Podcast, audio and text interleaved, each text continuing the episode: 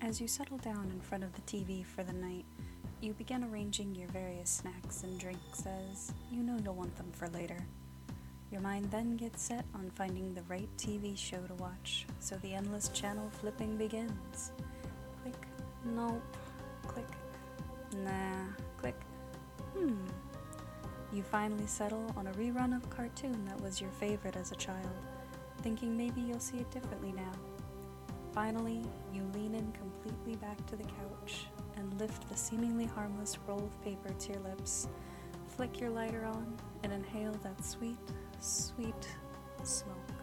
Cannabis, marijuana, weed, devil's lettuce, Mary Jane, grass, whichever you decide to call it, has been a part of society for more than 3,000 years. It has uses that are varied between spiritual and medicinal, though I'm sure our ancestors decided to use it for fun. I mean, they were human after all. My name is Emiriel, and today I'm exploring just a small part of the history that surrounds cannabis and its relationship with spirituality.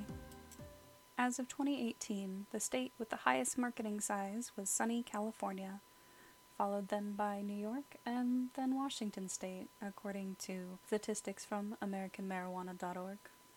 It's no surprise that the stigma around cannabis is starting to finally drop away and the true medical me- benefits from this magical herb are being brought back to the light again.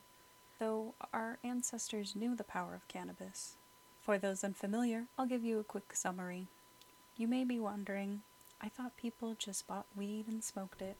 Well, not really. Most people are typically familiar with only two parts of the plant the iconic pointed leaf and the flower that they use to smoke.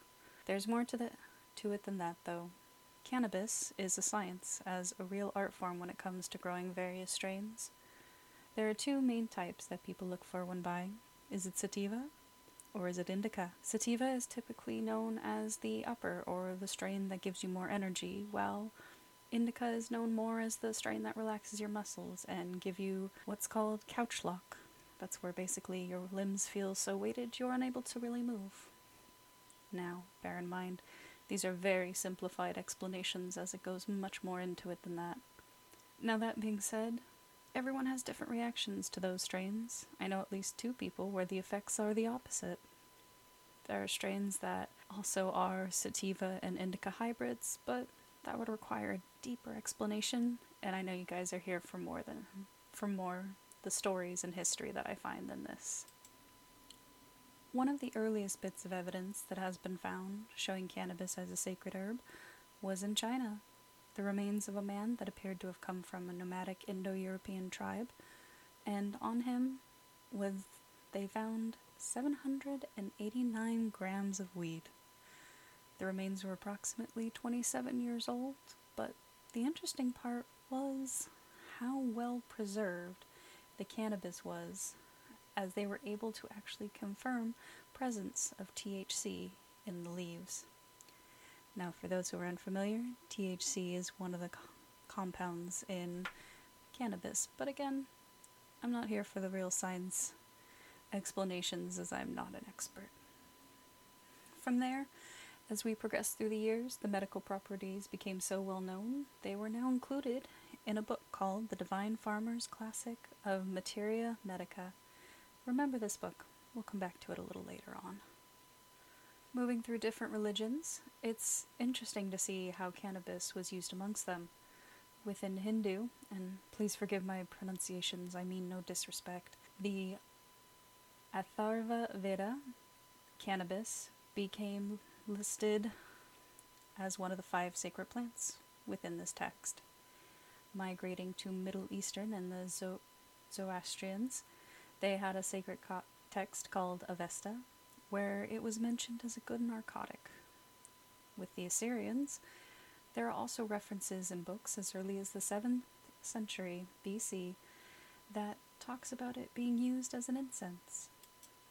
There are even those that contest that the Bible even has featured cannabis within its text, specifically being associated with King Solomon he was a man described as very wise and knowledgeable. There are even reports that the plant was found growing on his grave years after he was buried. Through the centuries, it has been proven time and time again that the medicinal properties of cannabis outweigh the risk. But again, one should still be careful. It, it has also been shown to be associated with spirit, spiritualism. Remember that book I told you about a couple minutes ago? Well, this materia medica includes, with medicinal uses, that it may cause one to see ghosts. There's also another book from the 16th century, the Compendium of Materia Medica, that also recommends that people seeking ghosts to use cannabis. This last story I have brings us full circle from the past into the present. A house built for prominent businessman Joseph Cresswell and his family back in 1889 that has a bit of a sordid past. Located in the historic city of Denver, Colorado, this sandstone home sits on what's known what was known as Millionaire's Row back in the late 1800s and displays beautiful carvings of various floral designs as well as some fish and Greco-Roman imagery. I'm sure you're not here for hearing what the house looks like though, so I'll move along down the story. However, I just need to mention one more little adornment. This home has a gargoyle, though that's not what others have seen. According to one of the tour goers for the building, they stated clearly that it resembled Satan himself, which may explain what the property manager has to say about the place. Reportedly, tenants feel unpleasant feelings of being watched, and when I say unpleasant, what he actually said was that the feelings were one of malevolent intent. Right now, some of you may be thinking, why am I talking about this home? What does this have to do with tonight's topic other than being paranormal? Well, allow your patience to be rewarded. The building I'm talking about is called Cresswell Mansion. At least, that's its historic name. Today, if you went there, it would be known as Marijuana Mansion. The new tenants moved in the building in 2013, and they were law firm of Vicente Sederberg LLP. They were the people who helped write the proposal that became the Amendment 64, which would legalize the recreational use of cannabis for the state of Colorado. And it's what inspired the new nickname of Marijuana Mansion. Later, the National Cannabis Industry Association moved in as well. Interestingly enough, remember those malevolent feelings I said people got? Well, according to Sederberg, in an article found on Westword, he said he felt the house was welcoming, and rather than the feelings of foreboding. However, they eventually outgrew the building and unfortunately left. But in 2019, the mansion found new loving owners who renovated it, and the carriage house located out back that then became licensed to be a dispensary.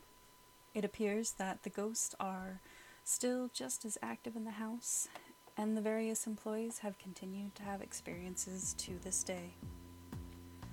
Thank you so much for joining me on another exploration of our world. Next week, we'll go back to our previous themes, so be prepared to get a little wet again as we revisit the mysterious alien world on our planet that is the ocean.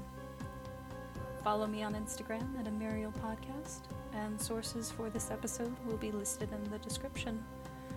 If you like this podcast, consider leaving a comment. I hope you'll come back and join me next week. Until then, safe exploring, everyone.